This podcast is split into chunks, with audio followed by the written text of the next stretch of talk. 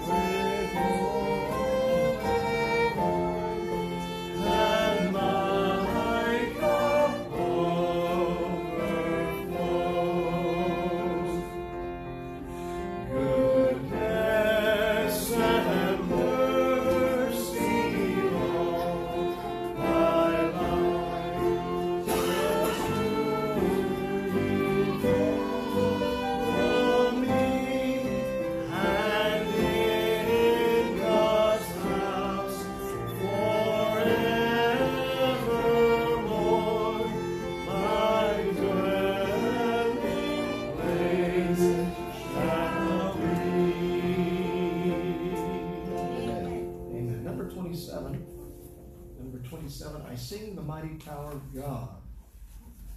We are trying on these Wednesday nights this month to focus on hymns of praise and thanksgiving to God. And this is one of the best.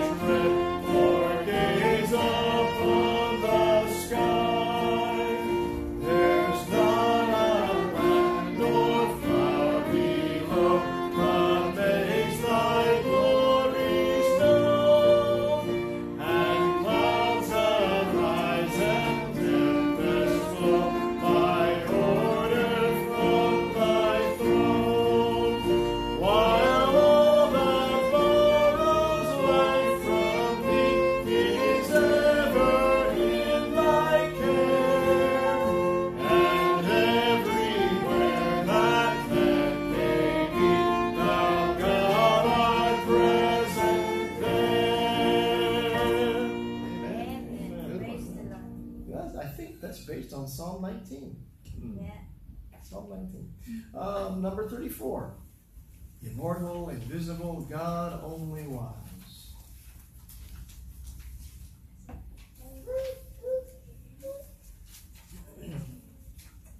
Number 34. Let's sing all four stanzas.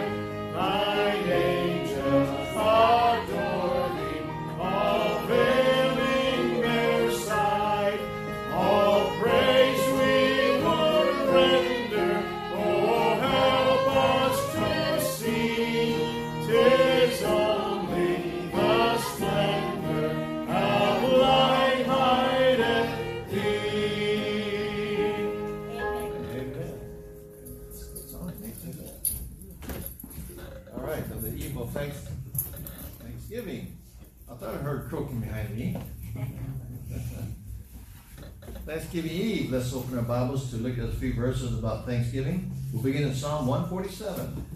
Psalm 147.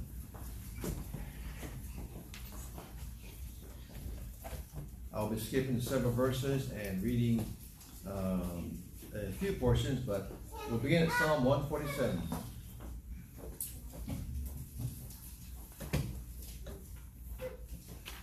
Now, in church, the song leader comes up and gets us to sing a song, points to a page, we sing together, we try to sing it out loud as much as we can, and he urges us to sing and praise the Lord. Now, most church members are not in a Christian environment Monday through Friday or Saturday.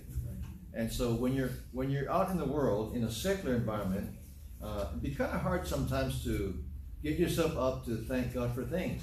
So in church, you are encouraged, urged to worship God, thank God, and praise Him. But when you're by yourself, when you're in the work week, uh, when you're not among Christian friends, uh, a little bit difficult to sometimes thank God for things. Wouldn't that be true? Yeah. That is that's life. And so when you come to church, you feel kind of good because you're with Christian friends and you have Christian fellowship and you're urged to sing and, and think about the Lord more than think about yourself and all the things that you could be having throughout your week. And that's not discounting that things happen in a man's week or in a woman's week. This is to say, because it happens like that in people's lives, all the more important for us to be in church, to worship God, to thank God, think about Him. And so in Psalm 147, verse number 1, it says this Praise ye the Lord, for it is a it is good to sing praises unto our God, for it is pleasant, and we and praise is comely. Let me read that again without stuttering or messing up. Praise ye the Lord, for it is good to sing praises unto our God, for it is pleasant, and praise is comely. Let's say that verse together. You have it with you? Let's read together. Please praise ye the Lord, for it is good to sing praises unto our God, for it is pleasant, and praise is comely. Notice it says here, we praise ye the Lord. We praise the Lord because it is good to sing praises unto, notice the word there is our God. It is good to praise our God. It is good to sing to our God. People don't have a God to sing and praise about. They have really no reason to be happy, to have joyfulness in their heart. But we who know the Lord, we sing unto our God, and it is pleasant. Pleasant to whom? Well, it's pleasant to us, pleasant to others who hear you sing. It's pleasant especially to the God who you are singing to and for. And praise is comely. Comely to who? Attractive to who? It is good for those who to hear you sing and praise Him. It's also good for the Lord to hear you praise and thank Him. So uh, praising and thanking God is throughout the Bible, and uh, yet throughout our secular week, it's sometimes difficult to praise God for things because things are not always so good in life. Small things and big things. For example, for example, I complain about driving idiots. They're sometimes called idiots. My father used to call idiots idiots. What an idiot, meaning a bad driver of some sort. So that's Southern for idiot. Idiots. Uh, driving idiots, always in a rush, impatient, and they give you threatening gestures. They follow you for a, a, few blocks because you you got in your way, and they they had to slow down. They had to go down at the 45 mile zone. They had to slow down to 45 because they were going 65. They had to slow down because the you got in your way, and that's irritating. That's, that's frustrating and makes you kind of upset. And then you have other examples: traffic jams. Who likes traffic jams? And then you have potholes. The worst roads are Pali Highway, uh, Likelike Highway, Kam Highway. Uh, any kind of highway's got bad bad roads on it. Seems like Nimitz Highway, bad, bumpy, bumpy. Throw your car out of alignment, and your front end gets all kind of out of whack because uh, sooner because the bumpy roads. You got to slow down, and those things are irritating. Those things can cause you not to be thankful about other things in the secular world. And then you have you have other things like Facebook thoughtlessness. Of all things, Facebook thoughtlessness is way up to the top. Facebook thoughtlessness. Okay, how much you want for this? Well, it's right there. It's supposed to be okay. Um, well, what's your address? Well, if you're gonna come, I'll give you someone. Okay, I'll be there in half an hour. And you know what happens? They don't show up. Oh, that is so frustrating, so irritating. It's so makes you mad even. And so those kind of no shows. And then of course uh, things in life that makes you upset and things in life that uh, you're not so thankful for is of course uh, politics, policies, uh, double standards. Those things upset you. Now, uh, a woman, you know, the, the, the, the theme for this generation is not fair. Well, a woman grumbled about Elon Musk. She said this quote, he has $800 billion. I don't know how much he has. He has $800 billion. It's not right that he has all that money. There are 350 million people in America. If he gives each one a billion dollars, he still have 450 billion dollars left. It's not fair he has all that money. Okay, is the math kind of off here? Something is off here. The thinking is off. Her thing is it's not fair for him to have all this money and we don't have all this money. Well, these kind of things you hear all the time. It makes it makes you upset. It agitates you. It makes your day kind of grumpy, and you get ill. And so, uh, worst of all, the worst complaint of all in life is in church. Nobody shook my hand. That is so horrible. Nobody shook my hand, or no one said to me, "I'm happy to see you today." And so you go home. Those people at church, they always think about themselves only. You, you live in a hut, you get upset about things. Well, a lot of things happen in life that makes us groan and complain. It's, it's almost that you, it's in our Hebrew DNA to be murmuring. Well, I wonder if there's anything in life to be thankful for. I wonder when these things come up in our lives, do we stop and think if there's anything that we can be thankful for? Well, Psalm 147 tells us we have a lot to be thankful for just by knowing the Lord Himself. And so, um, how different would life be if we were not thankful for anything? Let me begin the, the lesson by asking you the question How different would life be if we were so we were quick to be thankful rather than as quick as we're thankful to be? Let me say it again. How much better would life be if we were quick to be thankful as quickly as we're prone to find fault or criticize or grumble about things, about the things I mentioned, many other things. Um, sometimes kids are ungrateful. What? What? Is that true? Sometimes kids are ungrateful? Sometimes kids are ungrateful. Sometimes young young people in general are ungrateful. Uh, where was I today? I was at McDonald's somewhere getting something. It wasn't anything bad. It was just I was at McDonald's getting something, uh, like to you know to consume.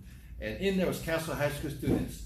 This was uh, I don't know after one o'clock. I guess school got out early today, and uh, so all these guys were in there with all these Castle Knights shirts and things.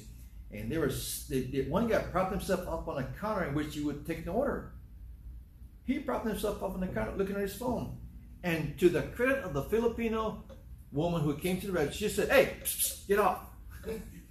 I said, Where to go?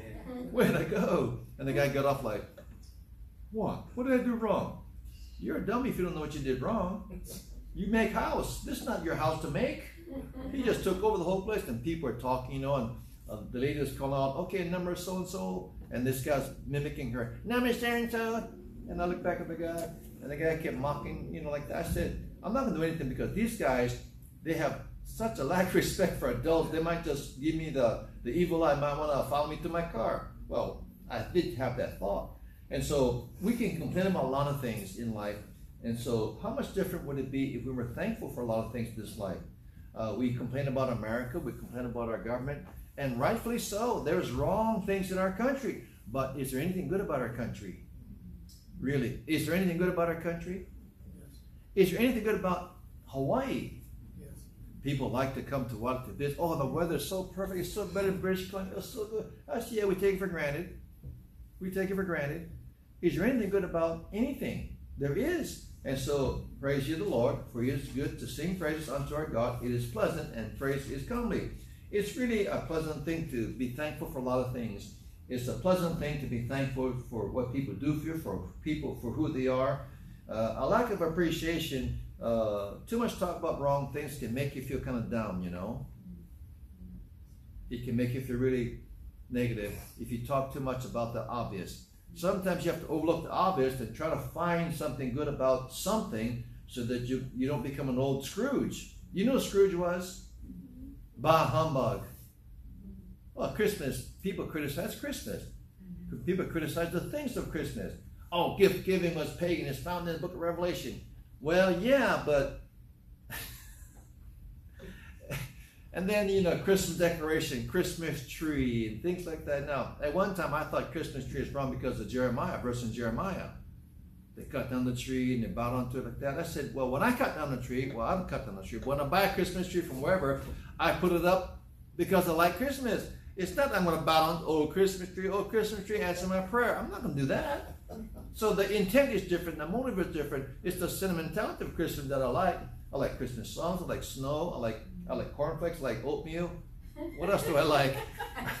I like chocolate chip cookies, I like banana bread that he brings. Uh, I like I like him because of that. I don't like him. I like the banana bread that he makes. I like the coffee that he makes. But uh, you see, and so a lack of appreciation for things makes you kind of ill. And it's not a good thing to be ill all the time. There's enough in this world to make you ill.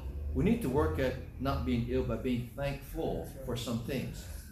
Grumbling, mumbling. I do it all the time. It's in my DNA to grumble. To be, yeah, but. Yeah, but. Well, they scored six touchdowns. Yeah, but the other team scored seven. you know? well, that was a nice song, but. But what?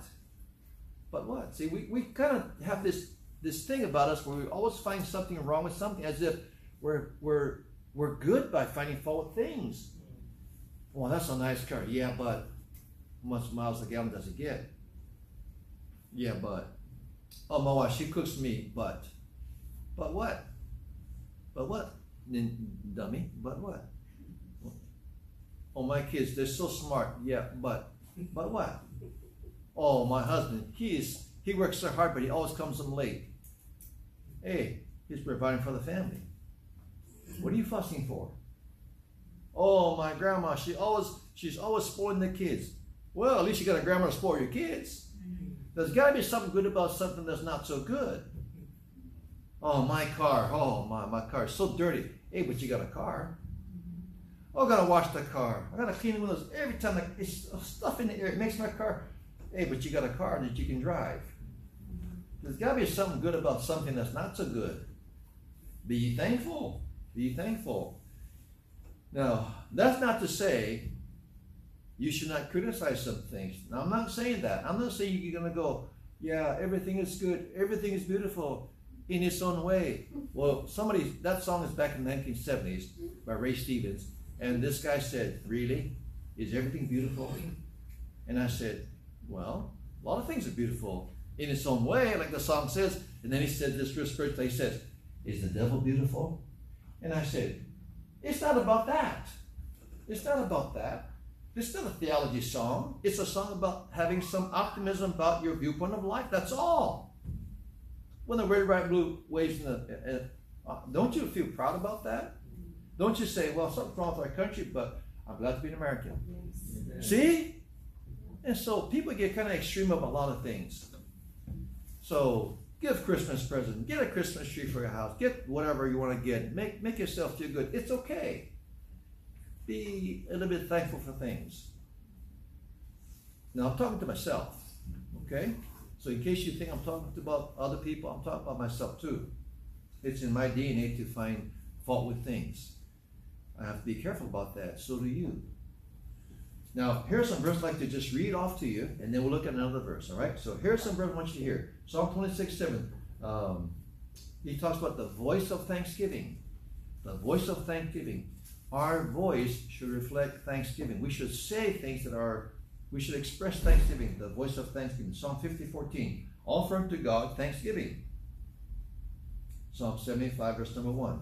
Unto thee, O God, do we give thanks. Unto thee do we give thanks. Psalm 92, verse 1. It is a good thing to give thanks unto the Lord. And then Psalm 100, verse 4. Enter into his gates with thanksgiving, into his courts with praise. Be thankful unto him and bless his name. Now, let's look at Ephesians chapter 5. Ephesians chapter 5. Those are some verses about thanksgiving which is we all know we should be thankful. We thank God for our food. Tomorrow you're going to thank God for the blessings of having food to eat. Have you ever thanked God about the fact that you can eat food, you can taste food, you can smell food, you can want to eat it, you have an appetite, and that you can digest it? Have you thought about those kind of things? What's a blessing that you can enjoy food? Well, and you thank God for it. That's good. Ephesians 5, verses 1 through 4. Let's look at these verses. Be therefore followers of God as dear children. Well, that makes sense, doesn't it? You've heard the saying, like father, like son, like mother, like daughter. Well, that's very true too. Practically speaking, in a common sense way, and in a very logical way, uh, a, a person mimics what they see or what they see modeled before them as far as how they live. It is very natural to copy what you see. Take, for example, in sports, you see boys and adults even, they buy a jersey of their favorite football team with the same number of their favorite player. Sometimes you see walking around a jersey and it has a number and it has the guy's name on the back because in the professional leagues, NFL, there's a jersey number and a jersey name of the player. So whatever the name is of the player, it's on his back and his number. You see people who buy the same jersey, the same color, and with his name. They walk around proudly because they want to be like this guy that they admire respect or even idolize. And so, and um, when you see kids, if, the, if they see a baseball game, you see kids, they want to play in the backyard and swing a baseball bat and pitch the ball like they just saw in a real game. They're mimicking. That's innocent, natural, copying someone to be like somebody else. He says in verse number one, Be therefore followers of God as dear children. And of course, that simply means if you are a Christian, it is your natural inclination to be like Jesus Christ. It comes naturally. If it doesn't come naturally, uh, there's a couple of reasons why. One, it could be that you are in the world and you have no desire to be like your Savior and you're distracted by the world. Or number two, you're not really a child of God, therefore you have no desire at all. You also have to be forced to walk like a Christian should walk. Those are the possibilities. But it's natural to, to follow God as dear children because of that truth. Number two, verse two, and walk, here's how you walk. Walk in love as Christ also hath loved us and hath given himself for us an offering and a sacrifice to God for a sweet smelling savor. Verse three, but fornication, now he first tells you how you should live, then he tells you how you should not live. But fornication and all uncleanness or covetousness. Let it not be once named among you as becometh saints. Now, there is one thing about the Christian life you need to realize as you grow in the Lord is that there are some things you cannot do because you are a Christian. You just cannot do some things because you're a Christian. You can't. People might say, but I've done that before and I was lost and but I still have this desire to do this kind of things. He says, okay, doesn't matter. He says, you don't do these things because you are a child of God. He says, these things in verse 3. It's just a short list. Let not let it not be once named among you as becoming saints. Because you are a child of God, because you're a saint in this world, you're to live up to the name Christian, which is a high obligation and a holy responsibility in which you don't bring shame to the name of Jesus Christ. You don't bring shame to your Father. So you must care about that. You have to care about that because that's what a father, a son child relationship is like. The child wants to honor his father, always wants to, if he's a good child. If he's a bad child, I don't care. I don't care. I don't care. Well, the child of God does care. Verse 4. Now he continues by saying, Neither filthiness, nor foolish talking, nor jesting, which are not convenient, but rather instead of these things, instead of instead of foolish talking, instead of jesting, it's not convenient. He says, but rather giving of thanks. Giving of thanks. So the giving of thanks in verse 4 is how the Christian should always think about things that happen to him in this life. Giving of thanks. Also, look at verse 4 again. He says, nor foolish talking. What is foolish talking?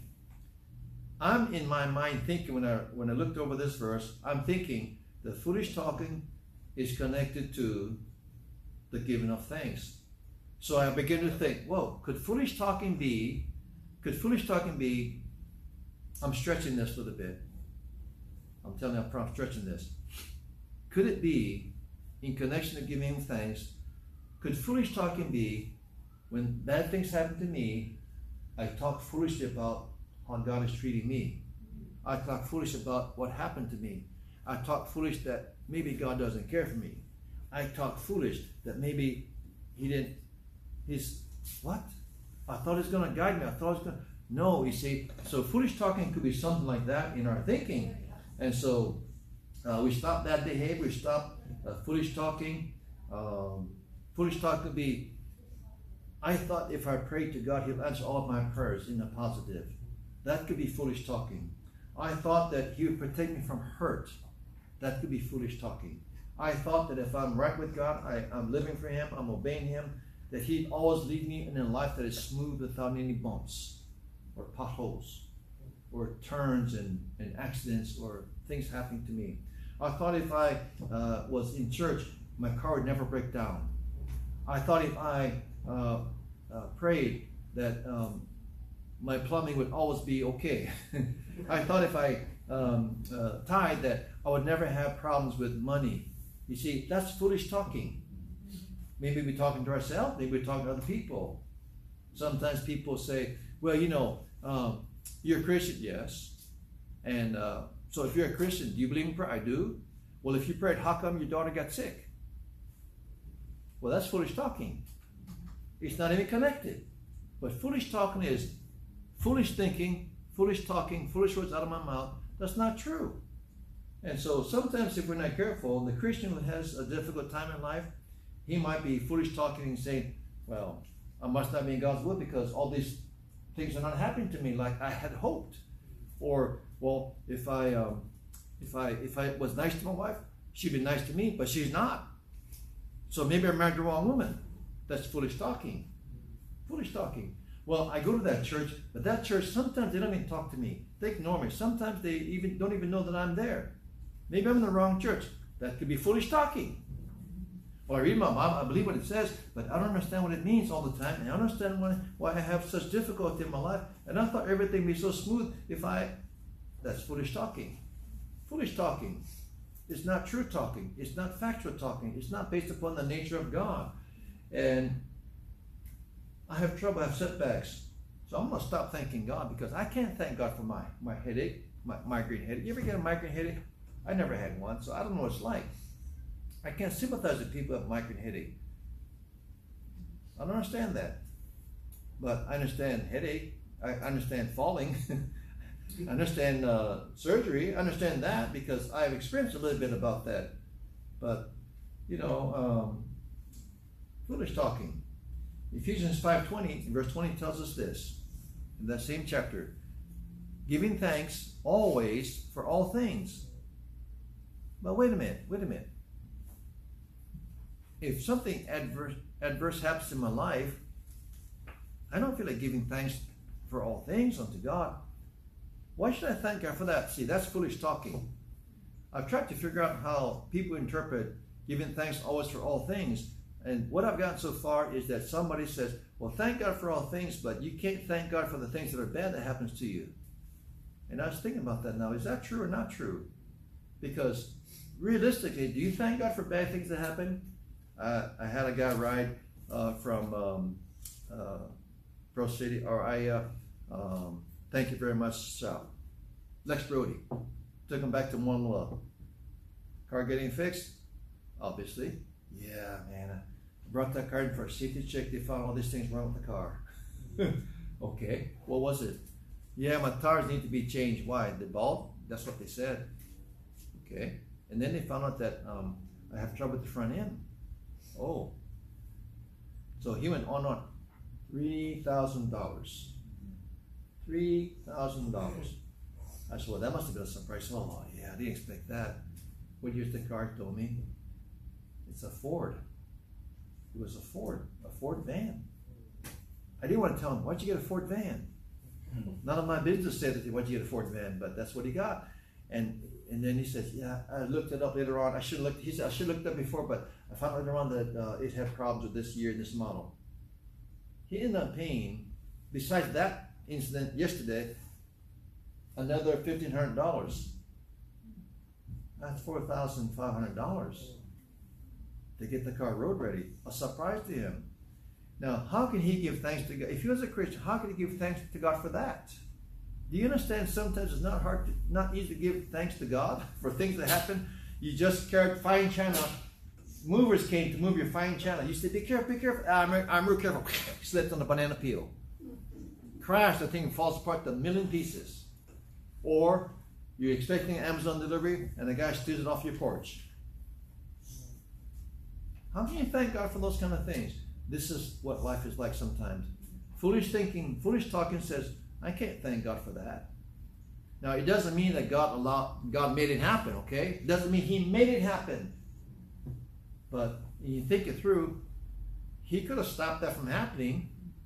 He could have stopped the motorcycle from running into you. If you if you live long enough, you know that there's all kind of accidents that take place, and sometimes it happens so quickly. Um, people walk on the sidewalk, a, dr- a guy speeding out of control comes onto the sidewalk, almost hits this guy, misses him by an inch. Those kind of things. Uh, then there are freak accidents. Things happen without um, all the security things are in, in place, but things the, the chain breaks, the rope breaks, and things like that. You uh, these guys who jump off cliffs with these fly suits. I watched a guy do that. I'm thinking, no. he stands on the edge. Got a, a what do you call those fancy those cameras? Uh, GoPro. He stands there. He's got a guy filming him, and he, he opens like that. There's a little thing to catch the wind, and he's going he's going to dive off twice the height of Pali Lookout, ten times the height of Pali Lookout, and he's gonna he's looking like that. I'm thinking he's getting nervous. He's backing out, but he does this, and the guy says, "You ready?" What can the guy say? He's at a place of no return. He has to jump. And he, he does this, you know, and then he's, I say, kind of too late, isn't it, to check to see if the equipment's working? and the guy says, You ready to go? And the guy says, Yeah. And the guy says, One. This guy says, Two. And this guy says, Three. And this guy, he jumps up, and when he jumps up, I'm thinking, okay, he has to jump in a certain way, Francis, so that he, he catches the wind, you know what I mean? But what if he jumps like that? he's got to jump where his legs come down first, and so he, he opens up and he catch, and he goes like that, and you see him you see him falling for I don't know 500 feet and 500, and then he levels out. That's, that's not a fun experience. People have died. People have died. Well, he prayed before he jumped, and God didn't protect him. Where is your God? How can you thank God for that? Just because people do foolish things doesn't mean God endorsed it, allowed it, said, go do that. No. Could that be presumptuousness? Could that be presuming God's going to take care of you and risk your life like that? It could be. It could be. Well, uh, foolish talking, foolish talking is not giving thanks to God for all things. But it is a dilemma, isn't it, to, to, to wonder, should I, how can I thank God for all things when not all things are, are good for me? Well, um, should I should I stop thanking Him? Should I stop praising Him because not all things are good? So I'm not hinting, and I'm not saying, and I'm not saying at all that they're not bad situations, grievous situations, like tragic situations. I'm not saying that because those things happen. There are things that happen are so tragic, it's hard to even imagine that these things happen to decent people. I will never forget a story I read in Reader's Digest many years ago because some of the stories just stick, you know, and uh, it doesn't ever leave you. A woman was going to go to her own wedding rehearsal on a Friday night, going to drive up to Chicago. And on the way, she got killed by a drunk driver. Christian, people at church waiting for her to show up to rehearse the wedding tomorrow. The groom is there, both parents are there, the wedding party's there. She never shows up. They get word that she was killed 20 miles out from where they were supposed to go to the church. That's tragic. Christian people. So you have to wonder, why did it happen? That's one question. Number two, in all things we've got, how can you do that? So it's a very hard thing to, to go through and to even read about and even think about. And if you don't have an answer, it's really okay. What you do know is do not have foolish talking and tell yourself God is not good. You should not say that. You should not say God does not care. You should not say God caused this to happen. You cannot say that. You should not say that. So it's a very difficult thing. There is no question. But we shall soon see that in the Bible, uh, people were good people that had their life. Before I say that, you, you do know that when the pilgrims crossed the Atlantic Ocean to come to America, they had a hardship too. Uh, I think I heard someone say, I think Hugh said Nathan's podcast was about the pilgrims and how it was, and it is historical fact that it was a treacherous, hard crossing of the Atlantic in that little vessel. And uh, people died and so on. And even when they got to the New World, people also died too that first winter. About half of them they had to bury their dead in secret in darkness so that the Indians would not see them, that their that their party was diminishing. Their numbers were shrinking because of death. So it's very difficult. And yet look what happened because they came to America. After all of these short years, since then, you have uh, this great country. And they came for good reason religious freedom and also to evangelize the heathen. And so um, they did suffer. But you don't find too many of them writing foolish things like this is a mistake or, you know, doubting and questioning God. No, in the Bible, in the Bible, you had a man, you know him already when I say there's a man in tragedy and hardship. Turn to the book of Job. I want you to see a few verses, and I'm trying to make the point that in life, for the Christian, we will face things, and it's tempting to give foolish talk and get upset with the Lord. In Job chapter 11,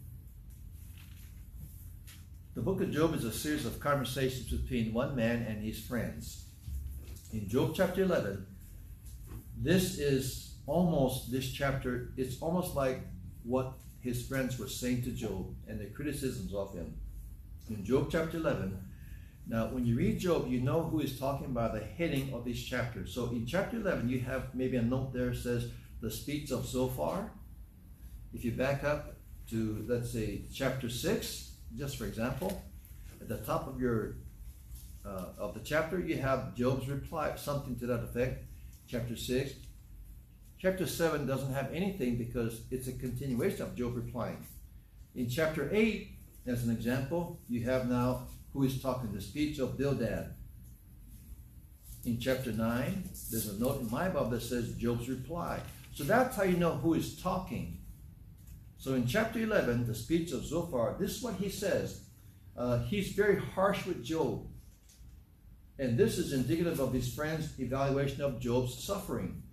In verse number 3, Oh, but oh, that God will speak and open his lips against thee. Uh, that's in chapter 11, right? Job.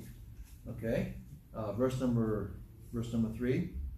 Should thy lies make men hold their peace? This man calls Job a liar. He calls him a liar. Verse 5. But oh, that God would speak and open his lips against thee. If God would speak, he'd testify against you too, Job. So his friends are saying God is against you. He has judged you, and that's what we see as well. Verse 6 And that he would show thee the secrets of wisdom, that they are double to that which is. Know therefore that God exacteth of thee less than thine iniquity deserveth. You know what they're saying to him? Oh, it's bad, Job, but you're getting only half of what you deserve. Some friends, huh? With this kind of friends, you don't need any enemies. Verse number 11. For he knoweth vain men. He seeth wickedness also. Now, they are he is accusing Job of some awful things. That's what his friends are saying about him. Verse 14. If iniquity be in thine hand, put it far away, and let not wickedness dwell in thy tabernacle. Job, you are suffering. You've lost everything because you have sinned against God, and He's judging you. You deserve this, Job. Now, in Job chapter 12 and 13, Job answers that ridiculous observation and criticism. Uh, now, I want to skip Job chapter 12 and then come to 13 and verse 4, which kind of captures uh, chapter 12 as well. 13 4. Here's what he answers But ye are forgers of lies. ye are all physicians of no value. You ever go to a doctor, he doesn't know, he doesn't know what he's talking about? Go to a dentist, he's guessing. He's asking you, uh, which tooth should I pull? Why are you asking me? You're a dentist of no value. You should see from the x-ray what teeth to pull, what tooth to pull. You're asking me? You might ask me, where does it hurt? I, I hurt over here. Well, let me see. Okay, is it this one? Uh, yeah, okay. All right, come here. Uh, let's pull it out. Wait a minute. Aren't you going to find out what tooth exactly has got a problem? You're a dentist of no value to me. You people examining me like a doctor, and you're getting all the wrong. The whole thing that you said about me is wrong. You say I need a kidney transplant when it's really not. I got stomach ache. You say I got a breathing problem, so you can take out my liver. What? You say my you say I'm gonna cut off your ear because your toe hurts. Your physician no value. You can't see? I can't see, I can't see. Why not? I got my eyes closed. Oh, let's take out his tonsils. You're a physician no value. Look at verse number 7, 13 7. Uh, will you speak wickedly for God and talk deceitfully for him? Are you speaking for God? Are you speaking for God? Are you actually thinking that you're talking for God? You're spe- are you an ambassador for God? Just who do you think you are? Verse 23. How many are mine iniquities and sins? Make me to know my transgressions and my sin. All right, wise guy, tell me what I've done wrong. For God to harshly judge me. Tell me. Verse 15. Back to verse 15. Now, after all of that, now keep in mind before you read verse 15, well, let's read verse 15. What now? Though he slay me, yet will I trust in him. But I will maintain mine own ways before him. Now, when you read verse 15, remember what happened to Job in chapter 1. Now, keep thinking about verse 15. Though he slay me, if he kills me, yet will I trust in him. But I will maintain mine own ways before him. Now, with that verse that you just read in mind, Go back to in your mind chapter one, and let's go back to chapter one. Now, there's a point to this, and the point is: Will Job curse God? Will Job, will God not thank God for what happened to him? Will, will Job start to find another God? Will he start to find another religion because of what happened to him? Well, let's see what happened in first all. Chapter one. In chapter one, to summarize chapter one, verses one through five, Job was a good man. He prays for his children, his boys, and his daughters. Seven sons and three daughters. He prays for them. In case they did something wrong, God will have mercy on them. He intercedes them all the time. Uh, now, if you come down to uh, verses 6, 7, and 8, 9, there is something that goes on in heaven that Job does not see, he could not see. And Job is the object of God's affection. And in verses 9 and 10, the devil accuses God of this. Then Satan answered the Lord and said, Doth Job fear God for naught? Hast not thou made an hedge about him and about his house and about all that he hath on every side? And thou hast blessed the work of his hands, and his substance is increased in the land. But put forth now thine hand, touch all that he hath, and he will curse thee to thy face. Now, God, Job loves you. He prays to you. He talks nicely of you. He worships you because you've given him so much. Well, truth is, Job should have given him a lot of honor and praise and thanksgiving because God did give him a lot. That alone is good enough. But that's not the reason why uh, Job uh, worshipped him. But the devil threw that in God's face, and the Lord says, uh, "You know what? Uh, you can. I give you permission to do something to him, but don't take his life." Okay. Now look at verse 13. Now, verse 13, 14, 15, 16, 17, 18, 19, 20. Now, those verses, if you read it sometime, this is one bad report after another. You have four messengers coming, and they all have bad news in one day. So, in one day, he lost cattle, he lost camels, he lost his um, family, he lost everything. He lost his servants. He lost all in one day. This was a very bad day for Job. When Job woke up that morning, he did not expect this to happen to his boys and to his daughters and to his property and his and he lost everything in one day. And what would Job say now? What would Job say now? Would Job talk foolishly? Verse 20. Then Job arose and rent his mantle and shaved his head and fell upon the ground and worshipped and said, verse 21, Naked came I out of my mother's womb, naked shall I return thither. The Lord gave, and the Lord hath taken away. Blessed be, blessed be the name of the Lord. In all this Job sinned not, nor charge God foolishly. Now, you and I would have charged God foolishly probably. In this generation, we would probably say, God is mean, God is mean, God is mean to do this to us. And the accusers, like Job's friends, would say, Yeah, what kind of God are you serving who did this all to you and all this, took everything from you? I mean, cancer would not have come to your wife if you was if you had a good God. And you would not have invested two hundred million dollars and then lost it all because the stock market and everything else, all these factors. Um, so people are always going to criticize like his friends. But Job, but Job did not sin and did not charge God foolishly. So, in all things, give thanks.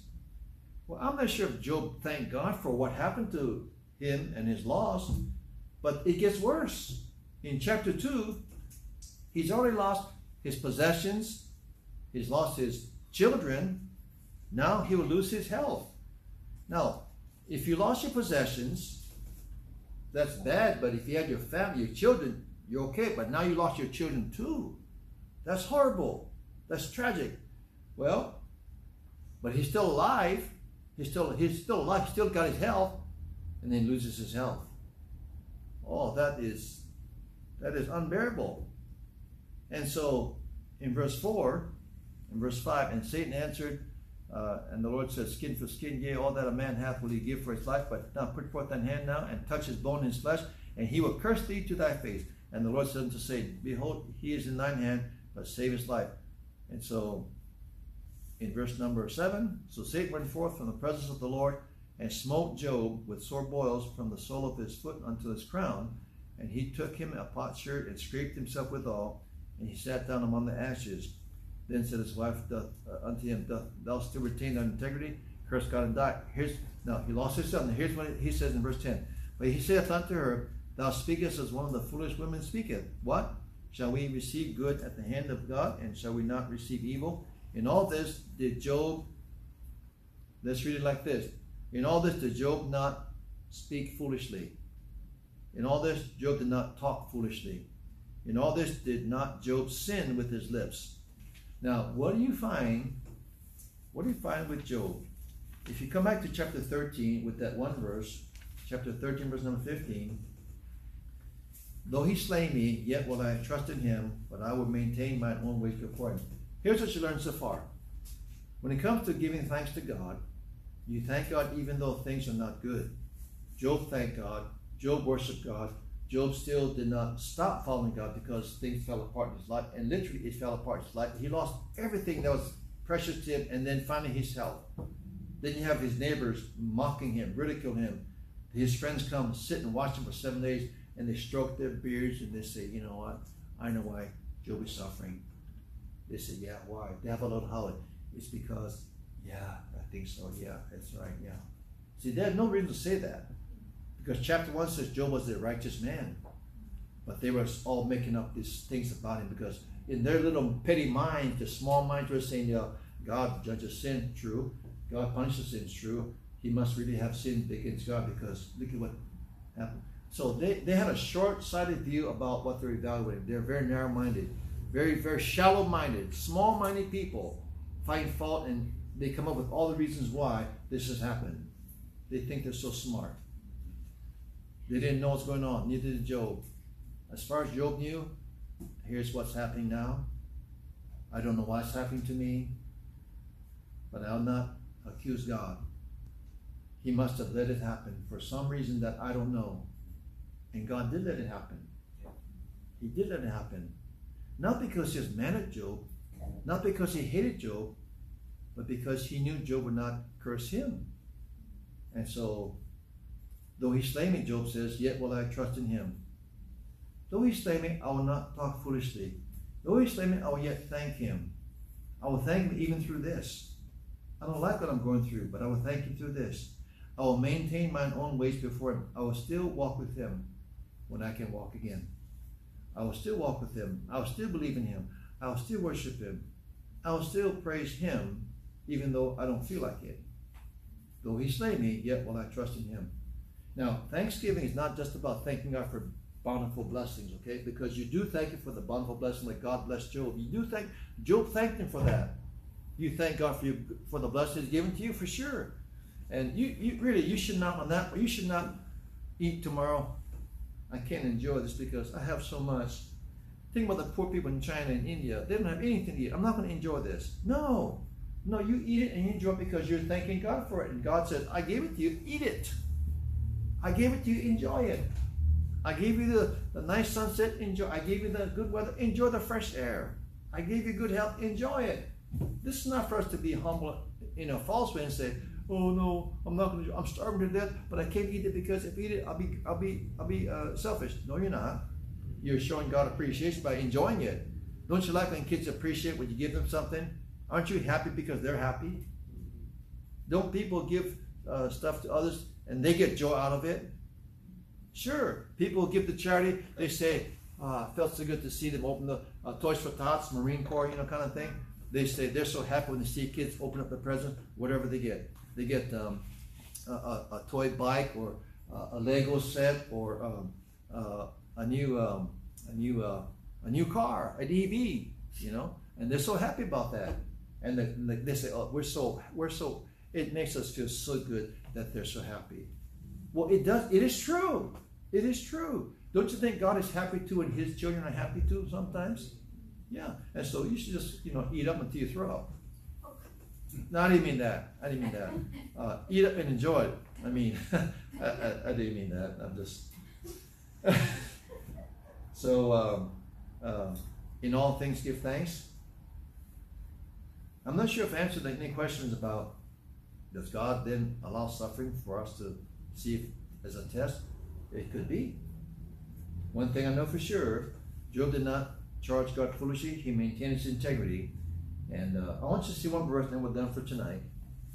Come over to first, uh, no, I want to come to um, I'm gonna come to First Thessalonians chapter five. First Thessalonians chapter five. Refer to this on Sunday. We'll look at it again, which is okay.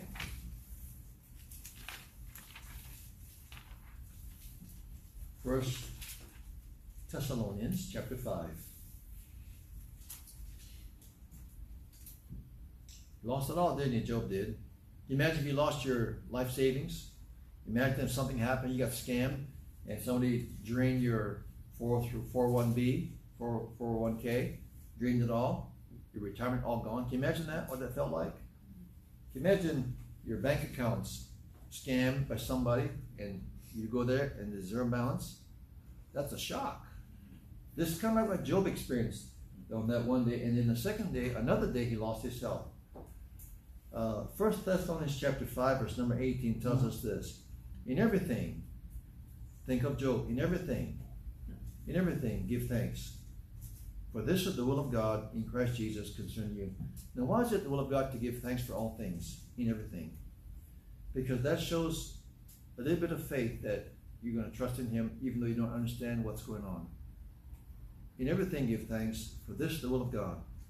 The will of God for every Christian is that we trust Him that we walk with Him, that we don't, quote, abandon Him because things have gone bad. Just like Job did not abandon the Lord, even though when things went bad. Uh, when I think about sports, learn a lot of lessons in sports. Football players, a lot of Christians on football teams, and base, any kind of sport has a lot of Christians on it, and they're all praying uh, that they'll do well. Sometimes they pray that they'll win, and when they don't win, they get mocked and they say, oh, "What kind of God do you have? You prayed to win, and you guys lost the championship." Well, now, now Christian athletes are praying, Lord, help me to do my best. Because they don't know the outcome of the game. To a to Tua for the Miami Dolphins, he said in an interview, he says, um, God doesn't care if we win or lose these games. He said, God doesn't care. What God cares about is, and he tells what God cares about. So he has learned from other people's mistakes not to pray for victory or expect victory. Just think positive you're going to get the victory. Because other Christians, other team are also there too. And so he's just praying wisely, I think. Uh, he's just praying that they'll do well. Nobody gets hurt. And so win or lose, doesn't matter. And uh, so uh, when it comes to our lives as Christians, uh, win or lose, what really matters is our relationship to God and how we maintain it and how we keep walking with Him, even though, even though. So Thanksgiving, thank God for the blessing. Absolutely, absolutely. But also thank God for the things He has brought you through Thank God because faith means we're going to trust Him that everything's going to be okay after a little bit. Everything's going to be all right. Um, trials are not meant to destroy us, it is meant to strengthen us. Trials are not meant to, to crush you, it's meant to build you up step at a time. And sometimes, if we don't have uh, challenges in our lives, it's hard for us to grow like we should. And so maturity comes from sometimes pressure. And the old thinking about that is when you lift weights, you have to add to the weights to build muscles. Muscles need pressure and stress to be built up, to be challenged, and then you get stronger. And so if you if you, if you have an accident, you have a cast on your leg, if your leg is never the muscle's never used, you take up the cast after six months, what's your leg look like? Looks like a broomstick. Instead of looking like there's a calf muscle, it looks like a stick because it is atrophied. It hasn't been used. It's, and you have to build it up again by, by walking, by putting pressure to the thing. And I'm not saying that God puts pressure on you just to teach a lesson. I'm just saying when things happen, keep your eyes on Him still and, and don't talk foolishly and say, You see, this was all in vain. It wasn't in vain. It wasn't in vain. For some reason, God allows things to happen one thing we do know about God's character, He doesn't do it just to give us grief, He doesn't do it just to make you upset. He does it because, as His children, He wants us to be maturing. And sometimes maturing means you got to study for a test. Sometimes maturing means you got to do your homework. Sometimes maturing means you got to do the dishes. Sometimes maturing means you got to go through some things that you don't want to go through. Uh, kind of simplified, but Kind of like that, all right? So in all things, give thanks.